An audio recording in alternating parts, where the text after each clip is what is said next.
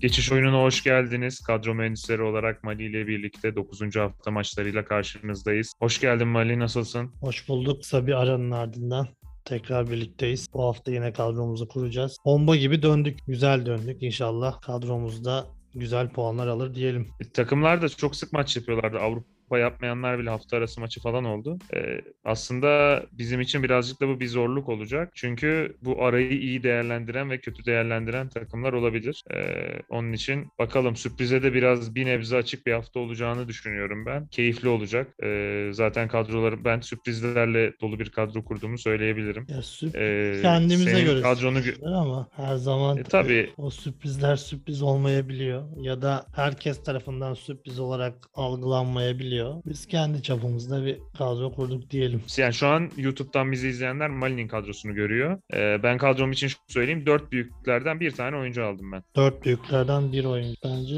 Evet. Bu hafta alınabilirdi yani, ya. Ya Trabzon Fenerbahçe maçı var. Ee, Galatasaray Konya da kolay değil. Ben Beşiktaş Başakşehir'in de kolay olacağını düşünmüyorum. Ee, onun için oyuncu alırken biraz zorlandım onlardan. Zaten Beşiktaş aralarında en zor maçı oynayacak. Tabii Trabzon Fener'i saymıyoruz. O zaten derbi maç. Galatasaray'ın maçı da zor. Ligin tek namalip takımı Konya ile. Ben beğenmiyorum diye diye adamları zirveye taşıdım. Yani Konya Spor evet namalip ama Galatasaray'da bir ritim yakalamışken bu hafta içinde evinde kazanır diyorum ben. Neyse bir başlayalım istersen savunmadan. Yavaş yavaş e, denk geldikçe maçları birer birer konuşuruz. Sen kaleden başla istersen. Başlayalım. E, ben Alanya Spor'dan tercihler yaptım. Hem savunmada hem kale tarafında. Alanya Spor Bülent Korkmaz'dan sonra ciddi anlamda bir yükselişe geçti. Bunun meyvelerini de topluyor. Her hafta görüyoruz. Çıkışını devam ettiriyor Alanya Spor. Ee, bu hafta içerisinde de ben Alanya Spor, Kayseri Spor karşısında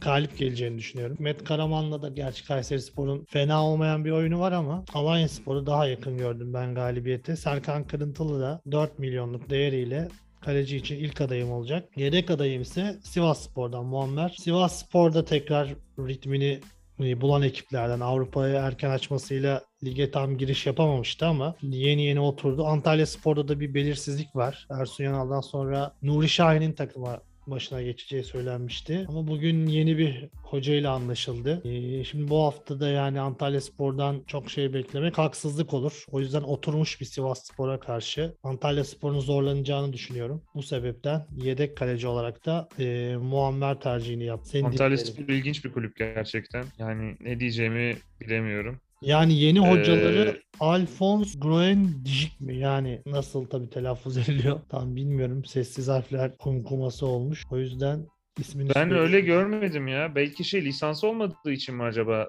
öyle bir şey yaptılar? Yani Nuri Şahin yönetecek takım zannedersin. Yani ben bugün okudum haberi yanlış görmediysem. Teknik sorumlu olarak Alphonse Grondik ile anlaşmaya vardı. Nuri Şahin'in teknik ekibine dahil olmuşlar. Muhtemelen e, lis, e, lisans sorunu vardır Nuri Şahin'in. Tahir Karapınar. O nedenle Nur... Emre Belözoğlu'nun yanındaki. Evet. Evet Tahir Karapınar. Olabilir. Ee, onun için getirdiklerini düşünüyorum ben.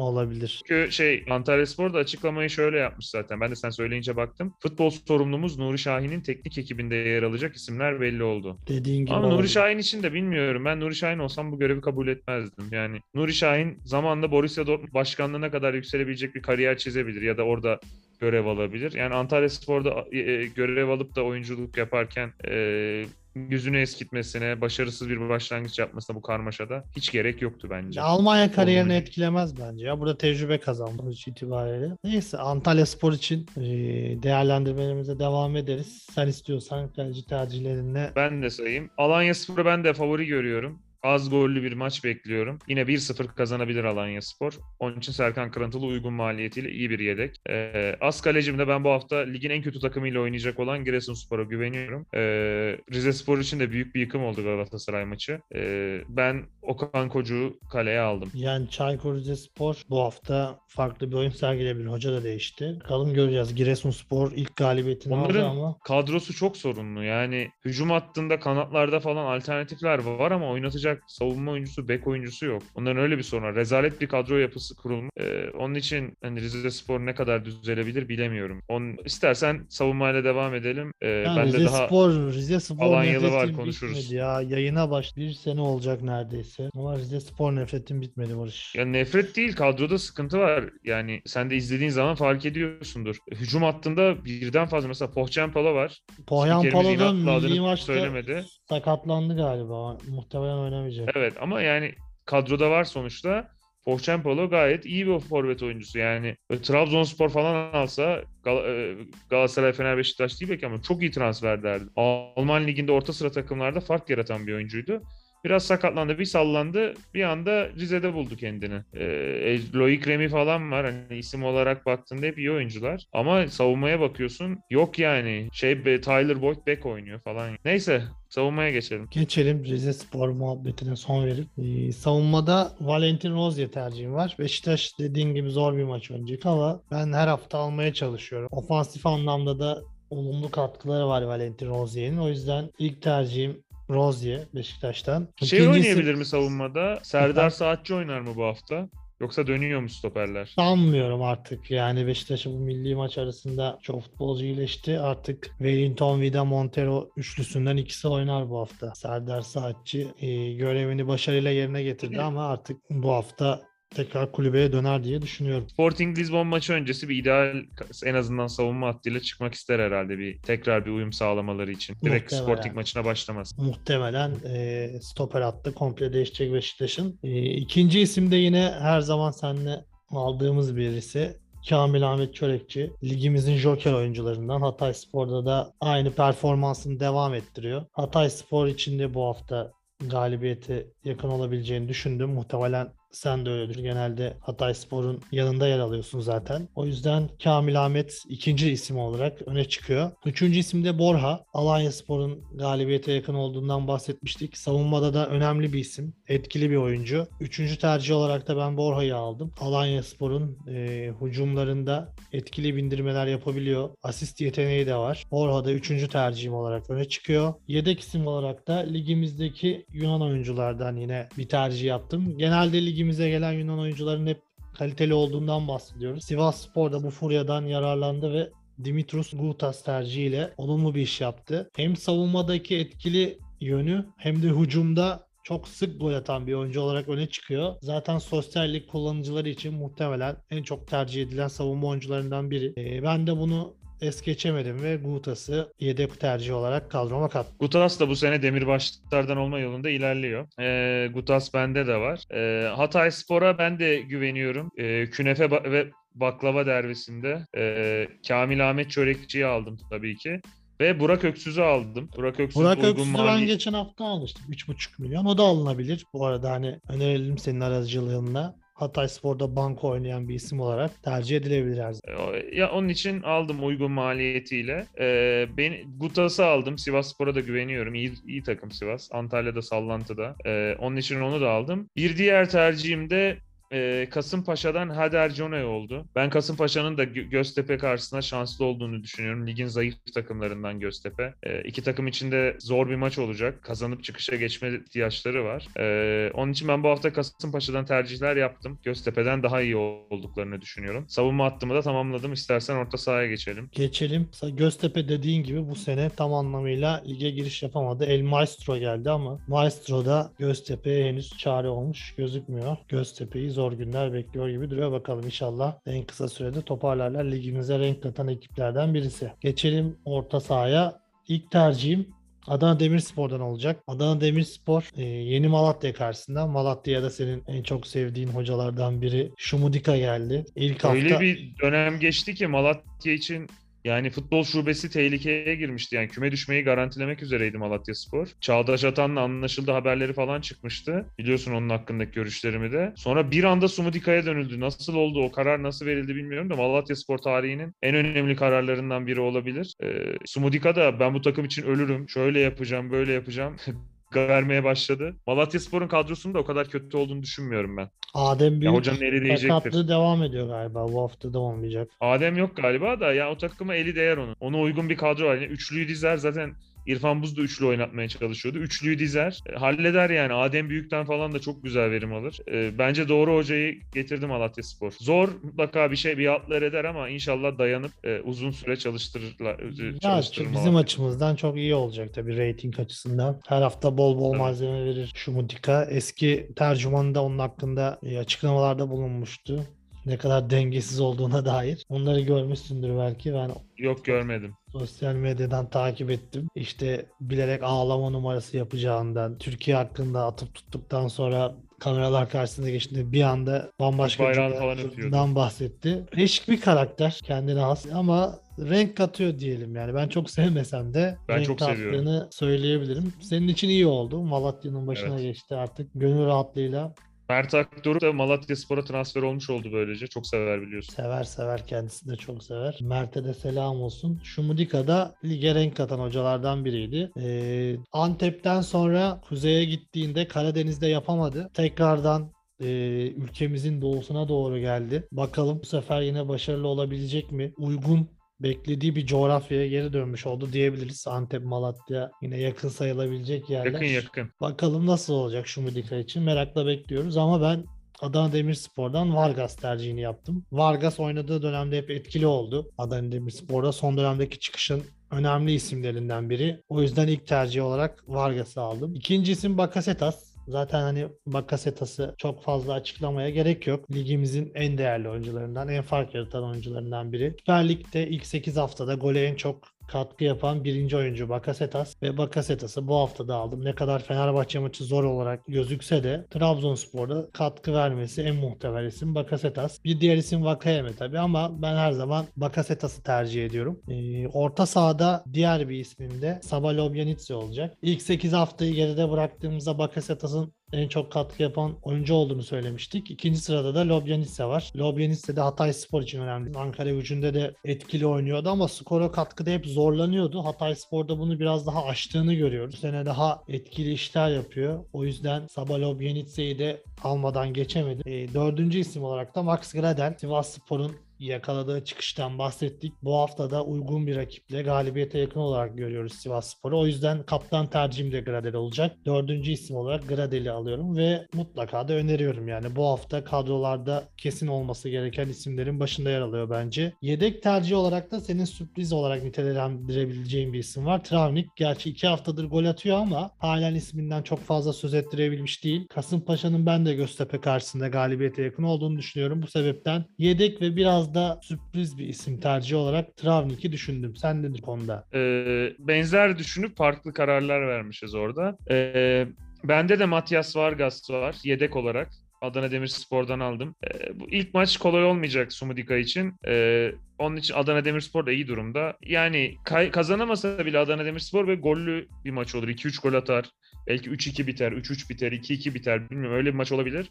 Onun için orta saha ve forvet almak istedim Adana Demirspor'dan. Vargas da nispeten uygun bir maliyetle gole yakın duran topta kullanan bir oyuncu. Benim haftanın sürpriz tercihlerinden biri Hüseyin Dia- Diabate var e, Giresunspor'dan. E, Diabate Giresunspor'un önemli oyuncularından hatta ofansif oynuyor ama santrfor da oynuyor. Forvet oyuncusu olarak da yer alıyor. Bu hafta da Rize Spor karşısında favoriler. E, duran top falan da kullandığı Ya için ben Barış, Diabate'yi tercih ettim. Kusura bakma da yani yetenek fakiri bir arkadaşımız ya. Yani Yani Galatasaray'a Olabilir. mükemmel bir gol atmıştı evet ama geçen sene yok ya Ünal Hoca'nın prensiydi. Çok beğendiğim bir isim değil benim Diabate. Yani çok beğenmeme gerek yok da katkı verebilir. Şimdi Giresunspor'u favori görüyorum Rize Spor karşısında. E yani dura, e, penaltı olsa atar. Forvet oynayabilir. Yani böyle bir oyuncu varken de orta sahada kaçırmadım. E, onun dışında Galatasaray için kolay bir maç olmayacak ama ben uzun bir aradan sonra oyuna sonradan dahil olduğunda Kerem Aktürkoğlu'nu beğendim. E, Belhanda'nın kulakları çınlasın.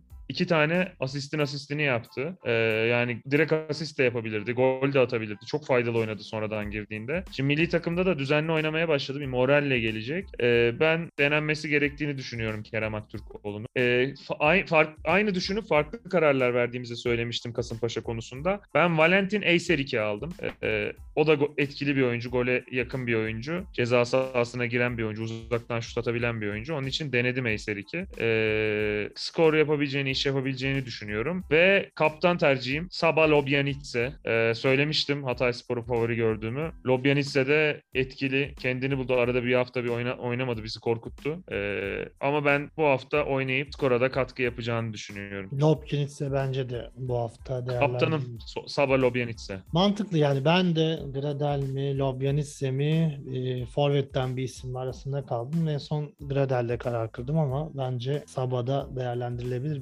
Gradel'dense Henrique de alınabilir ya. Gradel'den daha skora yakın oynuyor sanki. Yok yok yok Gradel geri döndü artık o yorgunluğu üstünden attı. Artık tekrardan bu ligin ağası da benim paşası da benim modunda. Şeyde Henrique'de bir dengesizlik var ya. Yani Hiç evet, beğendiğim bir oyuncu değil de çok skora yakın. Yani gol asist çok yapıyor. Yani yapabiliyor ama bence Gradel bir adım her zaman önde Henrique'den. O Ya şu da çok saçma değil mi ya? Sivas Spor gibi bir kulüp için 1 milyon euro verip bonservis Pedro Henrique'yi almak çok saçma değil mi? Ya işte orada o dediğim eee, şeyler öne çıktı. Gradel olimpiyat takımında yer alıyordu. Sivasspor erken maçları vardı. Avrupa'ya başlayacaktı. Yani çok da mantıklı tercih değil. Bildiği, gördüğü bir oyuncu almak istediler. İşte onu zaten biliyorsun hep konuşuyoruz. Rıza Hoca pek scouting'e falan inanmıyor. İzleyip beğendiği oyuncuları alıyor. O yüzden yani Sivasspor ölçeğinde çok da garipsenmeyecek bir transfer deyip Forvet'e geçelim. Şimdi bu hafta bir soru soracağım sana. Onunla başlayayım. Ben şimdi Mustafa Muhammed'i aldım. Çok formda. Mısır maçında da golünü attı. İlk 11 başlar mı yine Galatasaray'da? Bilemiyorum. Başlayabilir ama bilmiyorum.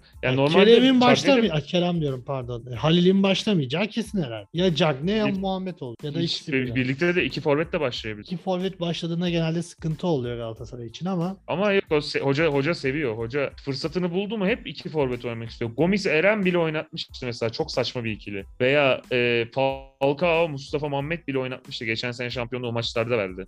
Yani hoca seviyor. Şey de Halil de aslında iki forvete biraz daha yakın bir oyuncu tarzı. E, yani Halil ve ikisinden birini oynatabilir. Yani Şimdi Mustafa Muhammed iyiydi. iki gol attı falan da Cagney de mükemmel oynadı o maçta. Yani son dakikada yaptıkları falan. Cagney zaten bu sene oynadığı her maçta hemen hemen iyi oynuyor ama hoca bir şekilde onu o kadar tutmuyor. Mesela Babel'i çok seviyor. Her fırsatta oynatmaya çalışıyor. Cagney'i de her fırsatta kesmeye çalışıyor. Ee, yani Mustafa Muhammed ile Halil birlikte başlayabilir ama Mustafa Muhammed başlayabilir. Evet itiraz etmiyorum. Ama ben tercih yapmak istemedim. Çünkü net olmadığı için o kadar yüksek maliyetlere bu kadar net olmayan bir forvette girmek istemedim. Ben Muhammed'i son dönemdeki formuyla yine oynatacağını düşündüm. Ve gol atmaya başlayan forvet açıldıkça daha rahat gol atıyor. O yüzden Muhammed'i bu hafta ben kadromda değerlendirmek istedim. İlk tercihim Mustafa Muhammed olacak. Ee, ikinci isim Pesic. Karagümrük'te etkili oynayan isimlerden. Karagümrük Altay oynayacak ama gol bulması muhtemel bir. Pesic de skora katkı yapan oyunculardan biri Lizdeki. Çok katkı yapan oyunculardan biri. O yüzden Pesic'i yine tercih ettim. Üçüncü ismim de her hafta kadromda yer verdiğim Umut Bozok. O da böyle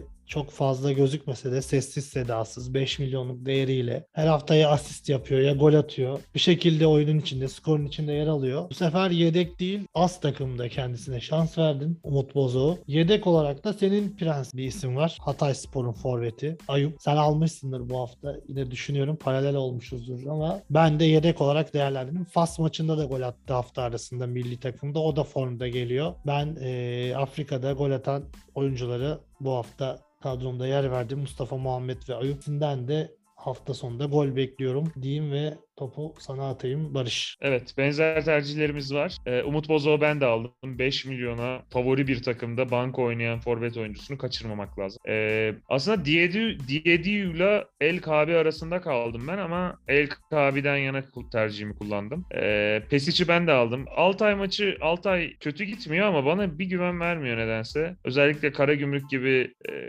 oyunu baskın bir şekilde oynayan bir takıma karşı defolarının daha da ortaya çıkacağını düşünüyorum. Ee, Pesic'i aldım. Aslında orta saha olsa her hafta Ahmet Musa'yı alırım ama onu da her zaman oynatmayabiliyor. Ee, Pesic'i aldım onun için. Evet Ee, Ahmet Musa'nın forvet olması beni de üzüyor. Yoksa dediğin gibi bir de yedek kalabiliyor. Yedeğe falan da attığı oluyor onu. Onun için çok fiyatı da çok bizim ucuz değil. prensimiz Erhun da yedeğe düştü artık alamıyoruz. Erhun evet. Erhun artık para hiç kalmazsa boş kalacağına yedek alınacak kıvama geldi. Ee, Forvet'teki yedek tercihim de Mario Balotelli. Ciklet yerine artık Erhun'u alıyoruz diyorsun. Evet. Balotelli'den Onu telafi ediyoruz ama ya. Yani Erhun gitti ama işte Burak Öksüz'le falan telafi ediyoruz onu. Yeni ucuzlar bulduk tabii ki Erhun kadar ucuzu mümkün değil de. Yok abi Burak Öksüz bildiğin lüks Erhun'un yanında. Yani bir buçuk Üç buçuk o da. İşte bir Oka, Serkan Kırıntılı'yı bir Burak Öksüz'ü alınca e, e, telafi etmiş oluyoruz. Yani bu hafta da bir şekilde kadroyu kurduk ama yavaş yavaş oturuyor artık. Yani takımlar da oturmaya başlayınca daha derli toplu kadrolar kurabiliyoruz. İlk haftalarda çok zordu işte bu. Tabii tabii gördük artık şeyleri. Fiyatlar yüksekti, oydu buydu bir sürü engelli. Şimdi oturdu artık yavaş yavaş oyun. Evet. Daha rahat kurabiliyoruz kadroları. Trabzonspor Fenerbahçe maçından çok bahsetmedik. Ben Bakasetas'ı aldım ama onun dışında bir konuşma yapmadık. Muhtemelen Valencia olmayacak. Zaten Cuma akşamı maçlar var galiba. Yani Beşiktaş, Beşiktaş Başakşehir'le oynadıktan akşam. sonra Uruguay'ın maçı var. Bu sırada Galatasaray'ın kalesinde olmaz herhalde. Fatih mi oynar? Her hafta öyle konuşuluyor. Yine oynuyor sene. Ama yok yani Cuma gecesi yani Cumartesi günü maç var nerede? Uruguay'ın. Ya bunu nasıl izin veriliyor? Ben Perşembeyi Cuma'ya bağlayan gece var galiba. Perşembeyi Cuma'ya bağlayan gece mi? Cuma'yı Cumartesi'ye bağlayan. Yok artık o da yani o kadar değil. Perşembe gecesi var ama zaten adam 16 saat falan uçuyor. Hep konuşuluyor bu. Ee, sonuçta oynuyor bir şekilde. Ama bu sefer oynamaz diye düşünüyorum. Valencia'da işte Trabzon'a götürülmez diye düşünüyorum yani. Fenerbahçe için mesela Evet. Serdar Dursun'dan bahsetmedik. Milli takımda da golünü atmışken Valencia'da Çok iyi topçu Serdar Dursun. Valencia'da yokken o da bu hafta kadrolarda yer alabilir. Ben sadece Bakasetas aldım ama Fenerbahçe'den Serdar Dursun ismi de kadrolarda olabilir diye ekleyeyim. Bu arada söyleyeyim. E, Uruguay maçı, Brezilya-Uruguay maçı Perşembeyi Cuma'ya bağlayan gece 3.30'da. Yani nasıl buna izin veriliyor? Aklım almıyor ya. Gerçekten nasıl buna izin veriyor FIFA, UEFA her neyse. Yani bu kadar saçma bir şey ben görmedim ya. Gerekirse o elemedeki maçların aralığını kısaltsınlar. Ama bir gün iki gün önce yollasınlar ya. Böyle bir şey olur mu? Ya aynı şekilde Kanada maçı da var. Yani Atiba ile e, Larin gitmediler ama olsalar da onların da maçları olacaktı. Ya bilmiyorum aklım almıyor benim. Buna nasıl izin verilir? Dediğin gibi çok gibi saçma değil. yani oradan Avrupa'ya dönüşleri sadece Türkiye'ye değil yani Brezilya futbolcuların büyük bir çoğunluğu Premier Lig'de oynuyor. Onlar da muhtemelen bu hafta maçları kaçıracaklar. Yani buna evet bizim gücümüz yetmez de bizimkilerin. Şeyler City'si, United'ı halleder bu işi. Liverpool'u her neyse. Yani olacak bir şey değil çünkü bu. Yani perşembe günü, cuma günü hadi cuma günü oynanmasa cumartesi günü maç var. Sen cum- cuma sabahı resmen maç oynatıyorsun adamlara ya. Böyle saçma bir şey var mı? Olmaz gerçekten. Futbolcuların bu Oyuncu sağlığı falan için de yani. çok Niye daha fazla zor. oynatmasın? Dikkat etmek gerekiyor ama kim dikkat ediyor dediğin gibi. O yüzden oynamamaları daha iyi diyelim. Yani Mustera da mental olarak tam hazır değil gibi. Bu fiziksel yorgunluğun üstüne de muhtemelen maça çıkmaz diye düşünüyorum. Fatih Evet de orada da sürpriz bir kaleci tercihi yapılabilir. Ya Fatih hazırlık maçlarını falan oynattı da bilmiyorum. Ya o da hiç güven vermiyor. Fatih Aslında tercihi profili plase Profili olarak uygun büyük takım yedek kaleciliği için evet, belli bir yaşın üstünde e, vereceği katkı belli olması lazım da bunun belli ve kötü. E, onu konuşmadık. Fenerbahçe Trabzon maçında da herkes Trabzon'u bir adım önde görüyor. Ben tam Hamşik tersi de Fenerbahçe'ye avantaj. sakatlanıp oyunu bırakmış. Ciddi mi ciddi değil mi tam bir açıklama yok ama milli maçta Hırvatistan maçında oyundan çıkmış Marek Hamşik. E İşte öyle bir kadro kurunca s- sakatlıklar olması çok normal. Bu kadar yaş e, yaş ortalaması yüksek. ileri yaşta pek çok oyuncu durursan e, vücutları da Yaşla biyolojide. çok alakası yok ya. Bu sene bütün takımlar inanılmaz sakatlar veriyor. İşte sen Beşiktaş'ta da diyorsun. Orada da benzer durum var. Ya şöyle Beşik Fenerbahçe Trabzonspor maçında ben Fenerbahçe'yi avantajlı görüyorum. Ee, sebebi de e, Galatasaray maçında gördük. Galatasaray'ın sıkıntılı bir dönemiydi.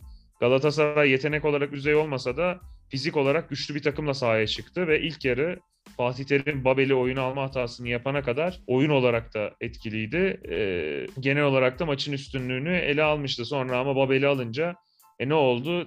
Galatasaray'ın temposu düştü. E Trabzon kalite olarak üstün kalınca baskıyı da taraftarıyla kurdu. Beraberliği aldı. Hatta Galatasaray bir puanı kurtardı belki. E, Fenerbahçe'nin de diri, dengeli bir takım olduğunu düşünüyorum. Trabzonspor'a o şansları vermeyeceğini düşünüyorum. E, yani ben düşük skorlu ve Fenerbahçe'nin kazandığı bir maç bekliyorum. En kötü berabere kalır bence. Ama tabii zor bir maç. Onun maça zaten sezon başından beri Trabzonspor'a çok şans vermiyorsun. O yüzden Valla lider Çok şey şampiyonluk yarışına soktum sallaya sallaya. E, ama uzun vadede ben beğenmiyorum. Özellikle bu tip maçlarda e, büyüklere karşı olan maçlarda fizik olarak çok ezileceklerini düşünüyorum. Tabii şey olabilir. Anadolu takımlarına karşı çok fiziğe gerek kalmıyor.